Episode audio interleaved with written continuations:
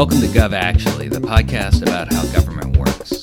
How it actually works. I'm Dan Tangherlini, Chief Financial Officer of the Emerson Collective, and this is the FedScoop Radio Network. And I'm Danny Werfel from the Boston Consulting Group. We launched this pod to try to get beyond the personalities and the politics. Right. We want to talk about how things actually get done in the government, the people who do it, and the challenges they face. So let's talk. Right. I'm not sure when people are listening to this, but it's morning for us, and for me, it's like deep, deep, deep Because in the you're- morning. you're 'cause doing I'm a on lot of California travel. time. Yeah. Yeah, Yeah, you're taking so- a lot of red eyes. A lot of red. Well, yes, I took one, but that's all you really need in order to for it To have ruin the- your week at to your age. Impact. Thank you. That was you're the second person in two days who said that. Like, aren't you a little old for that? Yeah, I was just saying, like, uh, look, I- I- we're not that far off in age, and these days I'm uh, by nine thirty. Like Billy and I were talking before about the All Star Game festivities in D.C., and like, if you would have told me ten years ago the All Star Game or the Home Run Derby would have been in D.C., I would have been, like, I'm going to be there. But instead, it's like I found out it started at eight o'clock. I was like, "Ooh, that means it's not going to end till like ten thirty, with traffic. That gets me in bed Wow. by midnight. That's well, probably I'm not, not that work." old. Well, I, Yeah. so uh, uh, we were we were discussing before we started um, what would be the best best next subject to tackle after uh, tackling our our joint aspiration of of uh, a combined OPM directorate. Um, right. So with last last time we got together to tape a podcast, we pretended we were the head of OPM, jointly running the office. Uh, like Roman generals, I'd take one day, you'd take the next. Sounds perfect. Right. Um, and uh, and we talked about how what we would do to improve the workforce issues in the federal government.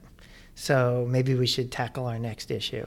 Right, and I was thinking like if you were to go through like kind of the the the list of the uh, boiler room projects that you would need to undertake to reform uh, the federal government and the way it actually delivers services, you know, you're going to have technology. We've we've had folks on talking about that before. You, you actually, as we discussed, you have to start with the people there are things like the budget process, but I, I actually think one of the big ones, and it should be something we talk about more than once, is um, acquisition policy, procurement.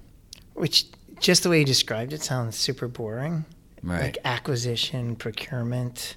Sounds what very technical. It's like, like- the like- government buys stuff. Buy stuff. That sounds less boring. Uh, maybe I don't Right. know. At I least think- it's more plain language. Right. Oh, right, right. Well, that's a whole other episode. Is plain, Plain language. language. Yeah. Just in case. I don't know that you and I have the ability to have a plain language Right. podcast. Right. Well, there's they're experts on that. Yeah. But yeah, you got you know the two terms that we use technically acquisition, procurement. Um, but but the reality is is that the is that is that the government buys a lot of stuff and uh, there are complaints from every angle in terms of the process in which the government buys stuff. Complaints from inside government that the process is too slow, they can't be nimble enough, they have uh, restrictions on what they can do that compromise their ability to get get the job done quickly. I actually have a, a, an example of that from my experience in government, um, and then or many, um, and then there's people outside government who are trying to sell things to the government, who bang their head against the wall in terms of how hard it can be to sell stuff to the government. Right. So- they do. Um, if, if I remember correctly, at least while I was there, the number was somewhere on the order of half a trillion dollars of acquisition every year, and that's and that's stuff and that's services. That's, yeah. Um, Actually, let me. Let, I'll tell my very quick story, and I think I've told it on a previous podcast, but not through the lens of procure or of, of the government buying stuff. But um, in the winter of 2013, before I went to the IRS and I was still at OMB, I got called into the to the West Wing uh, to a meeting where they needed my help on a special project, and the project was that the uh, Mississippi River was going to close due to record low water levels. There had not been a lot of rain that winter. The snow in the north hadn't melted quickly enough, and so, so, your plan was to buy just massive amounts of Aquafina. maybe I, I had about that much knowledge going in in terms of how to fix it because when they explained the situation to me, um, that the that the record the water level is really low and so low that there might not be able to be barge traffic on the Mississippi, and that would have very very problematic implications for for the movement of goods in the U.S. Um, my my first answer was like, so a rain dance? Like, how can I how can I help? Just that's another idea. We should do a thing on barge traffic. A barge traffic on the Mississippi, right? And get just, like no, just the inland waterways, and get like Tom Sawyer music in the background. Possibly, yeah, that'd but be get good. someone from the Army Corps of Engineers to. I got to say, when when when it, when I first was digesting the problem, and they were saying that that there's a risk that barge traffic on the Mississippi could shut down, I, I was thinking about Tom Sawyer for some reason at that Right. moment.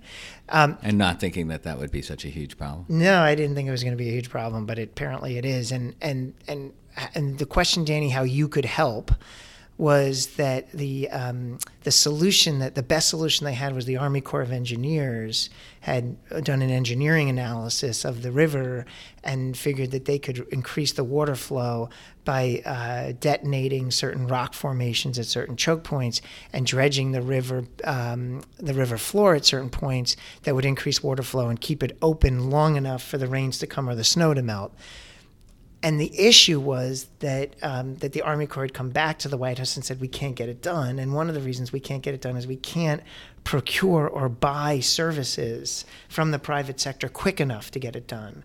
We the, the, the regulations that are in place that you'd have to go through to hire the companies that would come and detonate rock formations and dredge the river it's going to take weeks just to put those procurement actions together. And so my job in that moment, one of my jobs was to help the Army Corps of Engineers and go in, since I was at OMB at the time with responsibilities in procurement, to go in with a uh, kind of a, a, a waiver, a get out of jail free pad that says you need to sole source you need to skip this particular regulation. I'm here to give you cover because we just need to get this done. The river has to stay open. Um, obviously, you want to do it in a way that, you know, ultimately, like what I like to say sometimes is the procurement rules are in place so that someone in the government doesn't hire their brother-in-law Right. unfairly. So, Unfairly. yeah, you can hire a brother-in-law, but it, but it has to be through an open competition, Yeah, and the right, brother-in-law has to be And there really might be more good. than one brother-in-law, so you want to make sure you.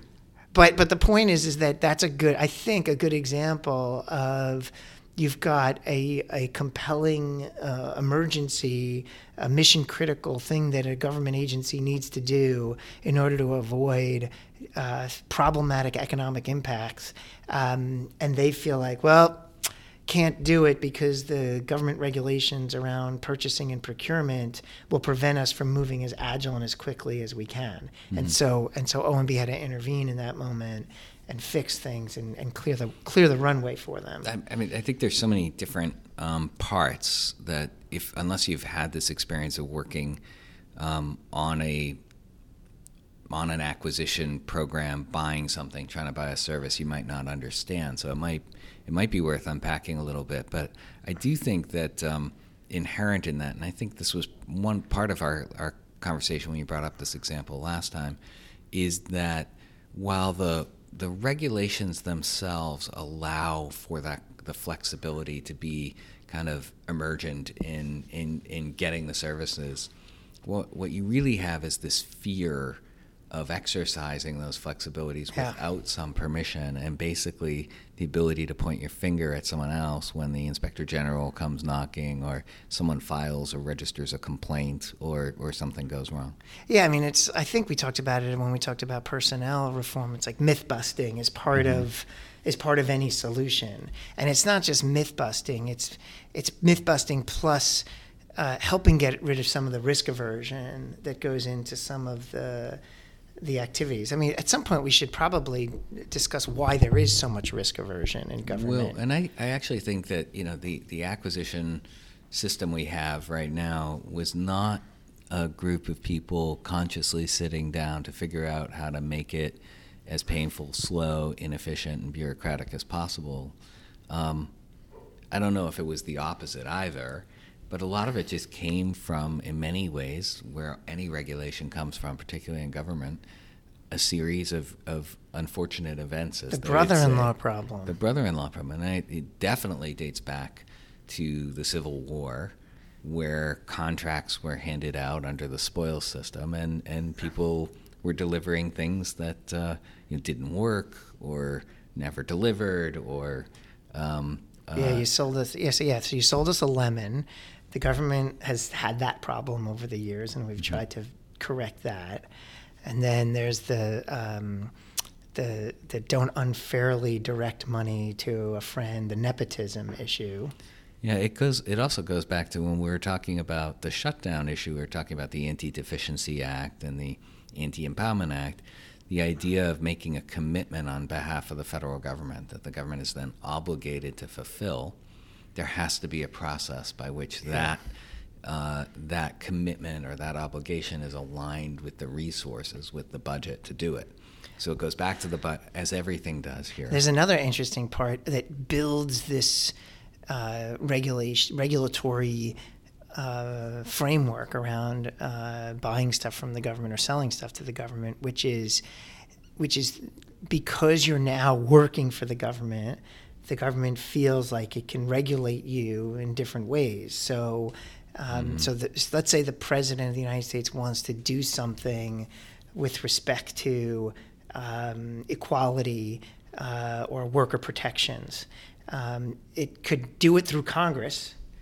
Uh, it might not be able to get a bill passed through Congress, but so we can take a smaller step and say all gov- all companies that are going to contract with the government have to have these type of worker Sure. protections, and they can do that without Congress. Uh, at least they can try. I mean, there's a there's a there's an argument to be that made. every time a, a new person who is heading up some new initiative in the White House first showed up, when I was GSA administrator, I would always get a free lunch at the White House mess out of them because Yeah. they would bring me the White House mess. They'd introduce themselves. I'd introduce myself, and then we'd get to the business part of the of the lunch, where they'd say, "Look, I'm really, you know, we have a deep passion about this issue." we think that if we could harness the power of the federal government's buying, we could change the marketplace. We could create a market incentive for people to care about this issue.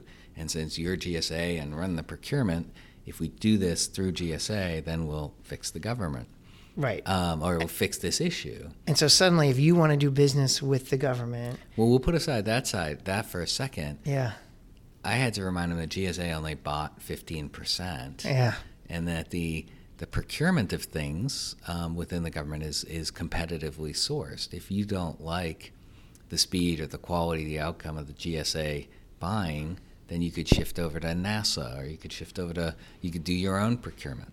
And so, um, one of the concerns we had was that since there wasn't kind of a single central set of of, of procurement power or motion in the federal government, if you put a lot of requirements on one agency's procurement system, people would just trade away from it.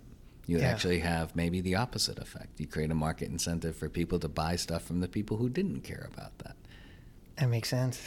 Yeah. Because to your, I guess where you were going was the um, the idea that you would have these requirements that then added another layer of of reporting of of um, uh, certification of uh, you know on, on the on the procurement action. Right, but can't the president or the executive branch uh, issue requirements that cover all procurements, regardless regardless of whether the acquisition is coming out of GSA or it's coming out of your own agency? They can, but then can they police it?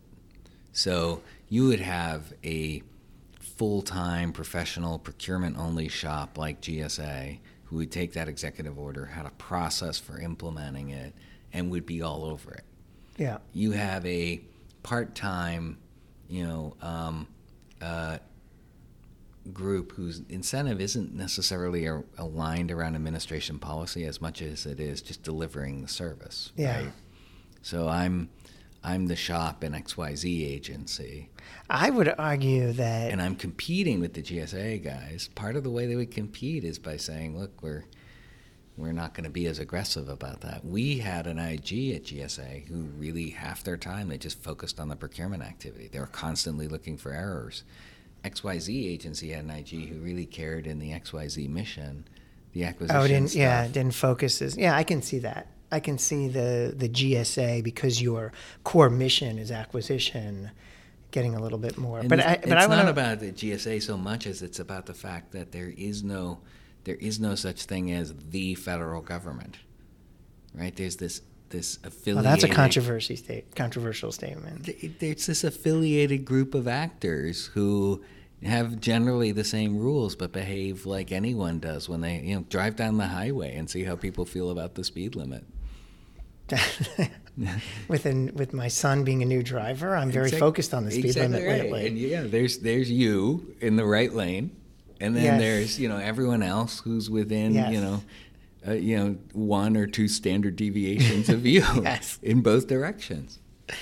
Well, I have a I have a, a question for you, which is, or an ob- observation that I like your comment on, which is I do think that that what I've seen in procurement is a, such a focus on compliance Absolutely. that that there's missed the whole system is built on compliance. The whole system is built on compliance, not delivery of outcome. Right. So you might. So so if you're uh, uh, working in the procurement system, uh, you might be so focused on compliance that you might not be focused on getting the best deal for the government because that the two things that aren't necessarily overlapping. You can have a a very compliant procurement process. You've dotted every I, you've crossed every T, you've you've looked at every regulation, you've gotten every signature. It's went through the process exactly the way it's laid out. And you can find yourself in a situation where you're really not pushing the community of, of, of sellers to give you their best product at their best price. Again, because no one's no one's really getting any kind of um, reward within the system for that, right? Because there is a chance if you're if you're doing that that you miss any one of these other boxes, and so you're just going to get penalized. So the the incentive is not to be penalized, not to do something wrong. The incentive is not to do. It's the the incentive is not doing something right. Well, should we should we uh, talk about how to fix it? Well, I'd like to start by saying, look, any anyone, you sit down with anyone and say, look, if the government buys something, wouldn't it make sense and shouldn't they compete that purchase so everyone has a fair shot at, you know, delivering that service? In most cases, yes. In some cases, uh, exceptions, maybe not. Like in the in the just- Army Corps I'm of Engineers. saying, like, yeah. like in the in general. Yes, in general. preferred competition Definitely. is preferred to no competition, Definitely. right? I mean, that, I think that's pretty straightforward. Yes. Um, also, uh, competition should focus on you know the most easily evaluated things like price, right? You you really want to get the best price for the federal government. You do. You also don't necessarily want to uh, go with the cheapest every time. Well, that was that was the famous uh, which which astronaut yeah, said. Was looking yeah. out over the earth. Well, basically, when they're, they're on the launch pad, and he's like, "I'm, you know, I'm, I'm taking great comfort in knowing that this rocket was built by the lowest bidder." Yeah, yeah, yeah. My mar- yes, it's either either they're about to take off, or I think there's one quote where they're like, you know, in orbit and uh, you know, seeing Earth from a distance for the first time, and then reflecting. We should try to find that quote yeah, at the break yeah. or something. The, but yeah. the the point is generally the same. I Yeah. mean, you could be walking to the rocket or just staring at it and like, huh, that Yeah. thing is built by the lowest, lowest, bidder. lowest bidder. Yeah. Wouldn't get on that. So there, Um, there is this interesting. That, that is a really interesting policy tension in terms of, and and in the U.S. government procurement process, the way to get a, the way to deal with it is this concept of best value, where you, where the um, where you- a government agency can run a competition where they're going with lowest price technically acceptable. So they'll take the so as long as they look at every vendor who are as long as Wait, we really stepped into your wheelhouse here, haven't we? well, so so you can look at every vendor and and and you you basically extract from all the vendors that submitted bids to sell you whatever it is, the good or service. You extract all the ones that reach some minimum technical threshold of they prove that they could at least do it, and then you just take the lowest price, and that's it. That that end of competition, and that has. Um, proven to have been a tricky situation. There are there are different types of tasks where that makes sense.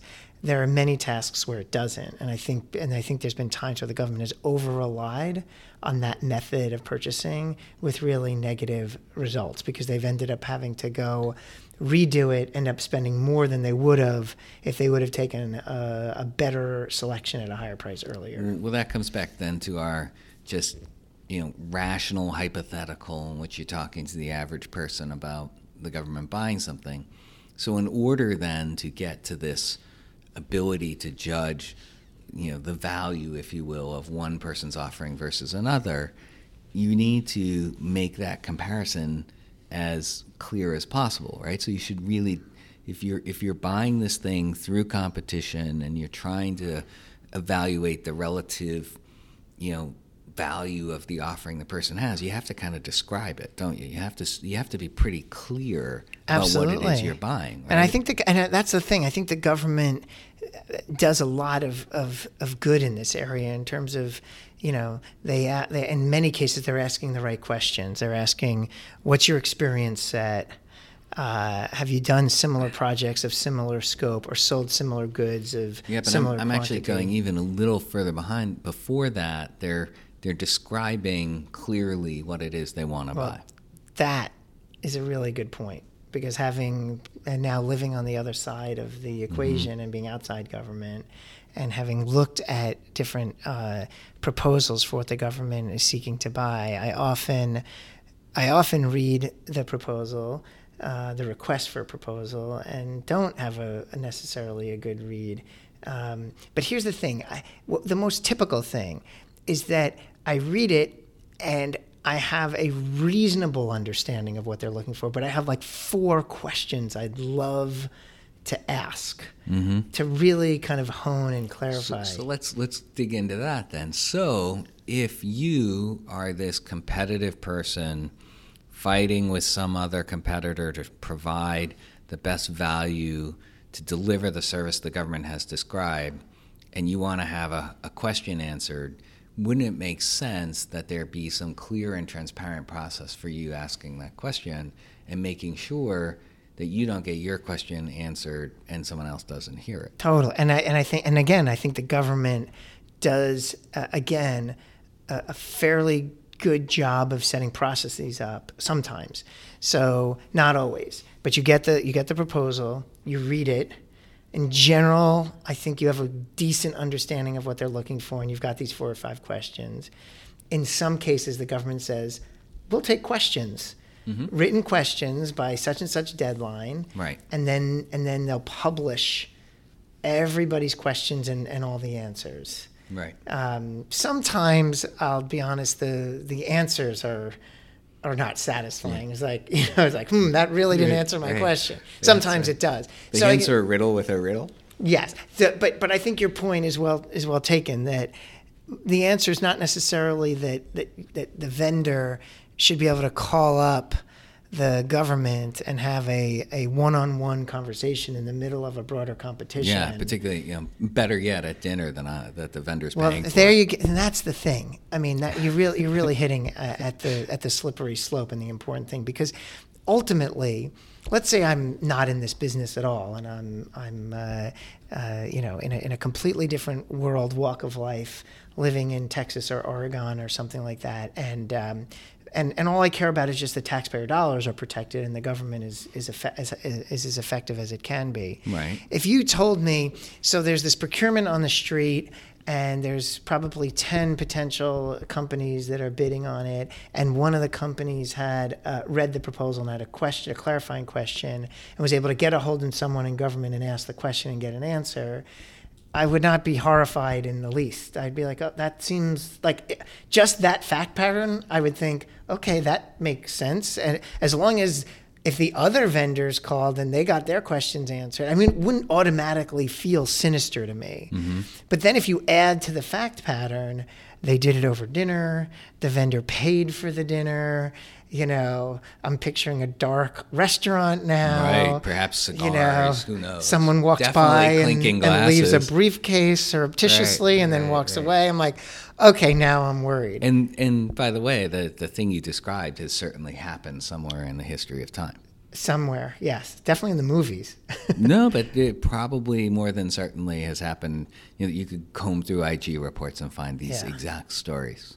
I, I'm, I'm sure. Again, and then because it's and the then- highway. There's someone on the highway right now doing 110 miles an hour. Well, and- and then the- complete dangerous idiot. And, and I think we're getting to, and we should probably take a break and come back to it. But I think the what we're getting to is a really interesting question that that drives not just procurement policy but all policy, which is does the government, in reaction to these moments of failure, these moments of of uh, of, of letting down the the taxpayers' uh, confidence in us with these types of moments, we react to it sometimes with a a regime of requirements that maybe is uh, I would overwhelms say the neither problem. of us have experience with that. Yeah, exactly. But we should talk about when we come back from the break, like how do we right size the the requirements so that we avoid the restaurant, the dark restaurant, Mm-hmm. and the inappropriate uh, conversation about a procurement.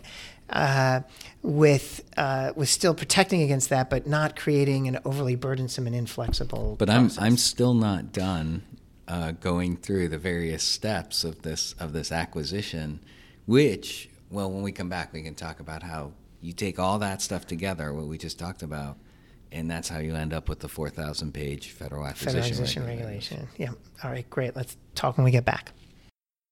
Gov Actually is brought to you by the good folks at the FedScoop Radio Network. Be sure to check out what is happening on the forefront of government technology innovation at FedScoop, as well as the most important issues facing cybersecurity professionals at Cyberscoop.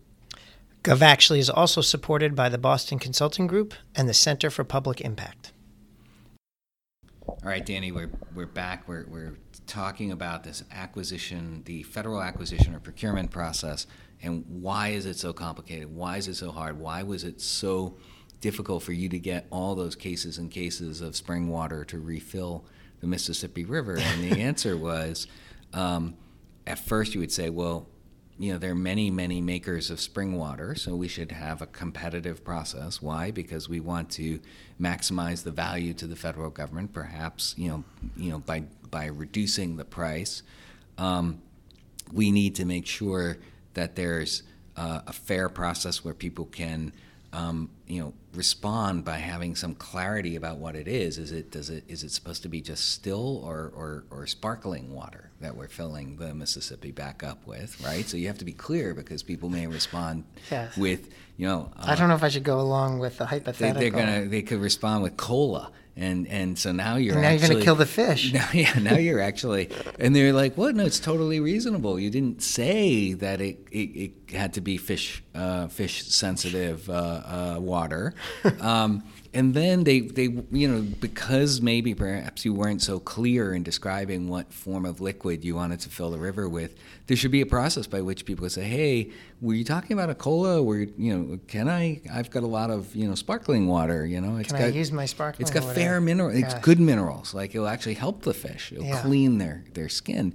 Um, and so you could say, you know, you need a process by which you could respond, um, and then you would need some system by which people evaluate these responses and perhaps actually have feedback to the to the um, you know the respondents. Like, wait, you're you're missing the you're missing this, or but the other thing you'd want to do is make sure that the person could actually deliver because you wouldn't want to go through this whole process where you actually say, "Yeah, I can provide spring water at two cents a gallon," and then it turns out you don't actually have any spring water, and, and in fact you still you haven't paid any taxes, and and oh, and as we said And I before, violated child labor laws and Right. uh, you you are are dealing with terrorists, um, um, and that can be Yeah. demonstrated. So having a process in which you evaluate the fitness of the provider of the service that makes a lot of sense, right? Yeah. You don't want you don't want to take bids from people who can't deliver the service. It's two things. It's you don't want to take bids from people who can't deliver the service, and you don't want to take bids or or award anything successful to someone who could potentially deliver the service, but something in their in their background, their operations is is unscrupulous and not consistent with the uh, the principles by which the U.S. government wants to run its And, operation. and there's a third thing you don't want to uh, take bids from people who in the past had provided you know bids that they weren't able to fulfill. Right. So so the past experience is important. right? Right. But but and and and you want to do all that and, and and solve for all that in a way that does not slow your your procurement process because the river is going to shut down, right? Well, so you got to get so the. that's my point. But You but for those who didn't listen to the first segment, we really weren't, weren't buying spring water. But okay. Yeah, right. Well, We're, we're not. I wasn't dumb enough to think that was the no, solution. no, no, but- no. I don't think anyone thought. Um, well, maybe just one, that one person. Um, but uh, so that's the. Pro- I mean, and that's we've only hit on the on the stuff in which the first part of the process and the acquisition process goes all the way through delivery, straight through. It continues on until there's an audit and evaluation of what yeah, was did delivered. It, yeah, did it? Yeah, so, Yeah, so that so that the vendor can get paid. Did you actually deliver it? You know, was it of the quality you said? Does it do what it's supposed to do? And then, in theory, the people who bought the product from the vendor are supposed to evaluate that vendor so that subsequent people buying products from vendors can get some sense Yeah. like whether this person and whether they're going to be able to deliver or not. And that's What's a whole interest- other. What's interesting about the hypothetical that we're walking through, or the example that we're walking through, is, is I think, as you said, is all this is super reasonable. Mm-hmm. So Yeah. how do we end up with a consensus opinion that procurement is desperately need in need of reform? If everything you just walked through is sounds very reasonable from a public policy standpoint, you want to make sure that people can deliver, you want to validate it, you want to get a good deal for the government, all these things. You want to so you want to have competition. Why is why at the end of the day do we have what uh, was arguably a process that needs a lot of fixing?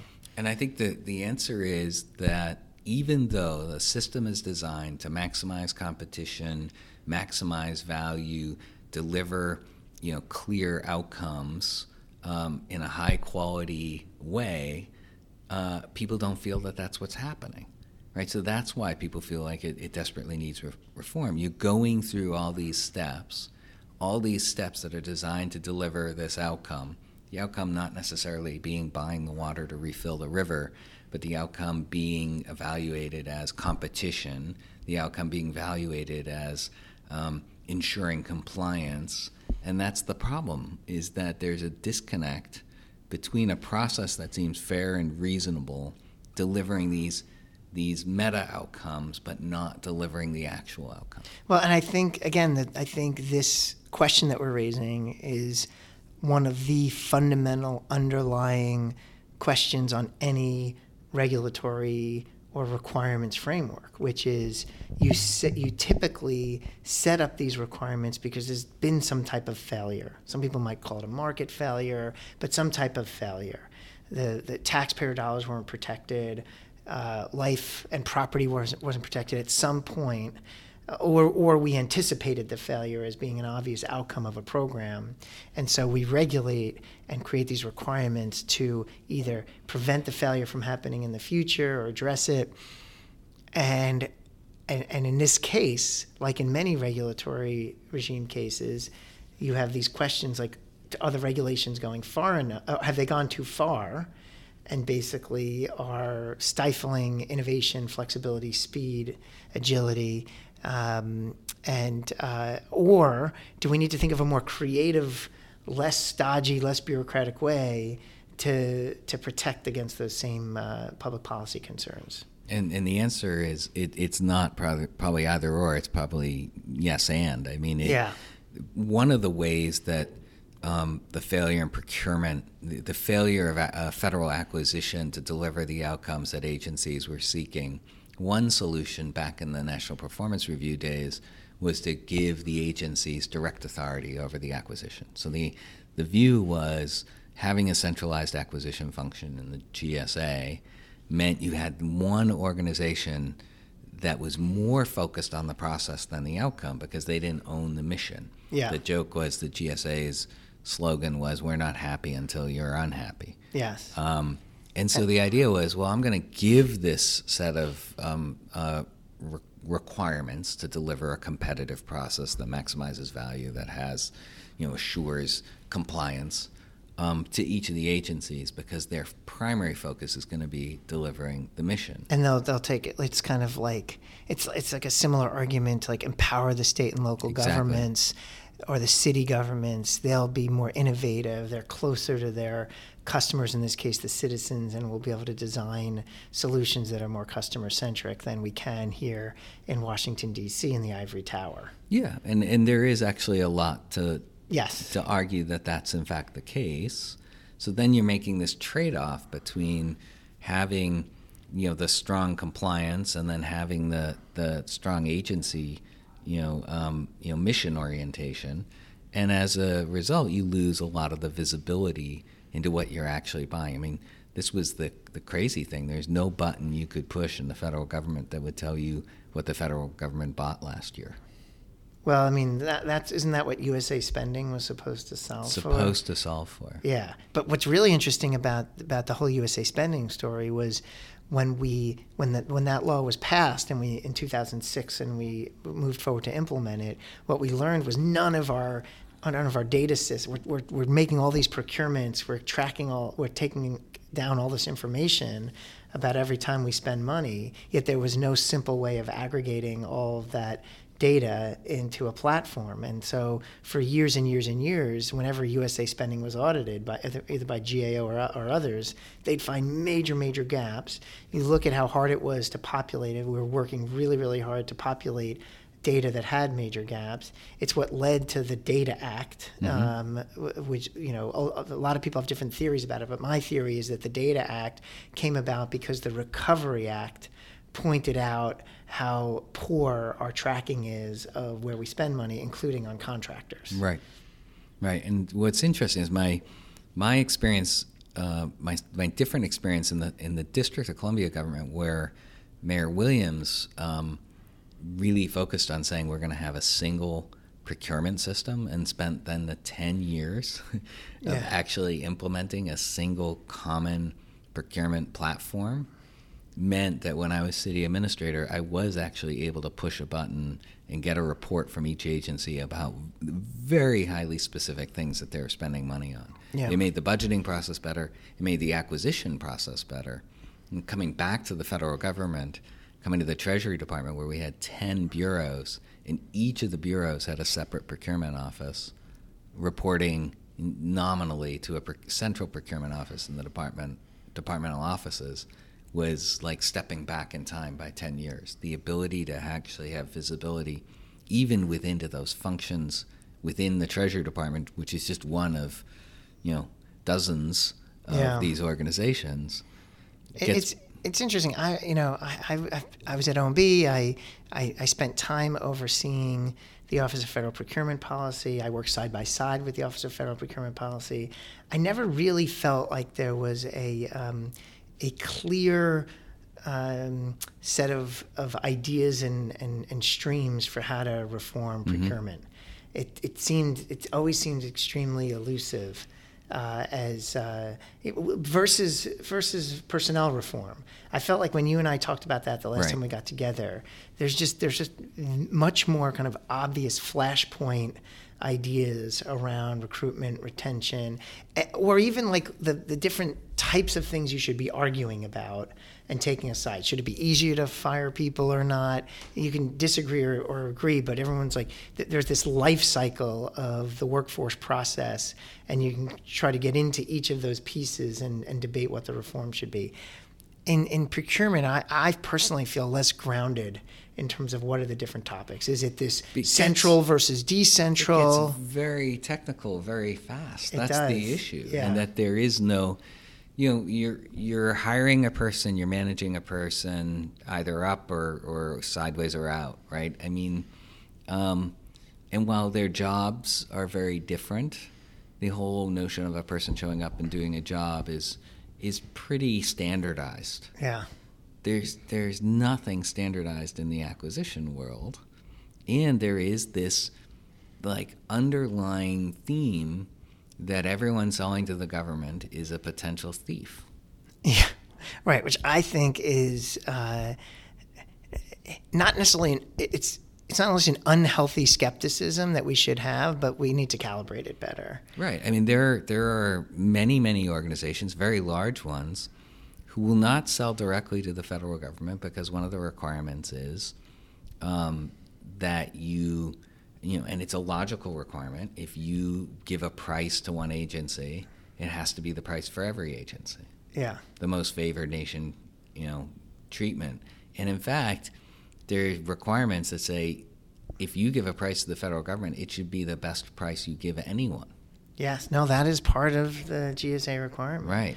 Yeah. And so that is enforceable by audit and inspection, meaning all your books have to be available for inspection Yeah. No. by absolutely. auditors and, and, And here's where it gets really interesting, and I think it is under penalty of, of federal law. So you can have someone sell it to Billy's agency for X, you know, and Billy's agency gets a deal, and your agency sell, buys it for Y. Now it's a bigger agency with more requirements, whatever.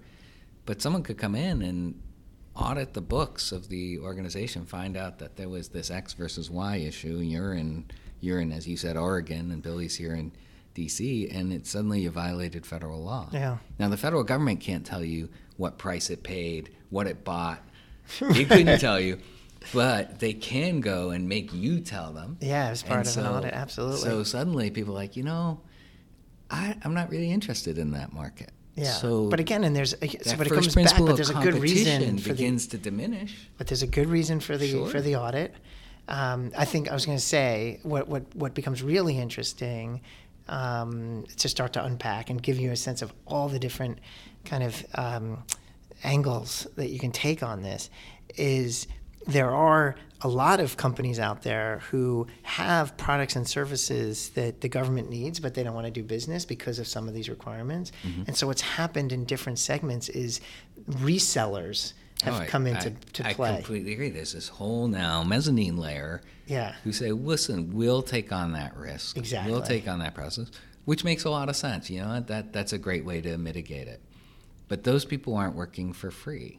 Right. So they're they're as part of, of being the, the, the connective point between the government and these other vendors, they have to pay their people and they have to make money. So they're adding to the overall cost of the government because if the potentially because if the government was buying directly from the original vendor and not going through reseller, uh, I think there's many evidential points that could say that the price would ultimately be cheaper. But the problem is, is they can't because that the, the reseller is there because that vendor may not want to do business with the government based on the terms and conditions that the government is offering. Look, we can go in a, in a million different directions. I think this may need to be a two-parter. Maybe we bring in a guest to start to break down. But I think I think it would be an interesting discussion to start getting into what are some of the you know, we laid out the the basic frame and the problem statement in this podcast.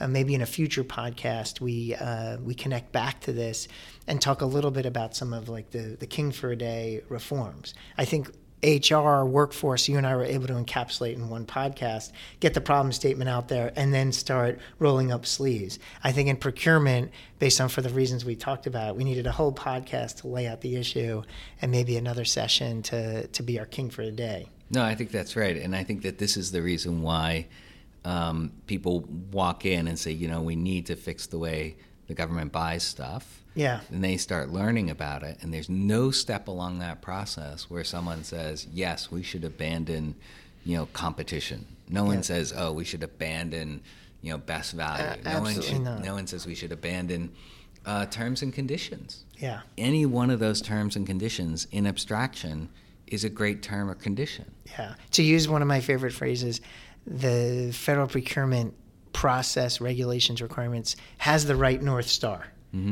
It just it needs now to potentially be corrected in how it's how it's following that that north trajectory. Um, but all of these public policy requirements are absolutely reasonable. Get best value, push competition, prevent fraud, prevent uh, the, the lemon from being bought by the U.S. government, prevent the shady deal, prevent nepotism. Um, all of it makes sense. The question is, is uh, we should be in a continuous improvement environment, and I don't think we see enough tinkering, uh, trying different things, uh, a little bit more of a risk preferred approach because it would be worth it. I'd rather have uh, like uh, uh, maybe one uh, moment of, of error slip through if it means that uh, 100 more procurements would be uh, better served by Mm-hmm. a smarter regime.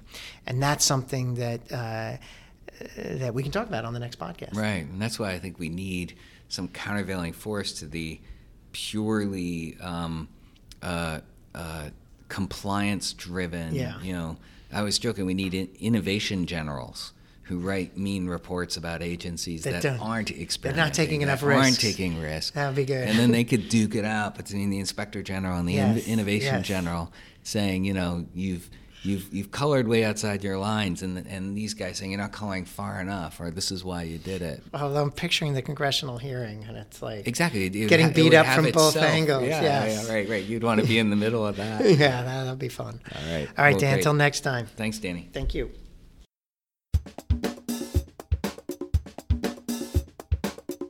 Thanks for listening to another episode of Gov Actually on the FedScoop Radio Network. If you want to reach out to us, you can tweet us at, at GovActually, or you can send an email to dan at govactually.com or danny at govactually.com.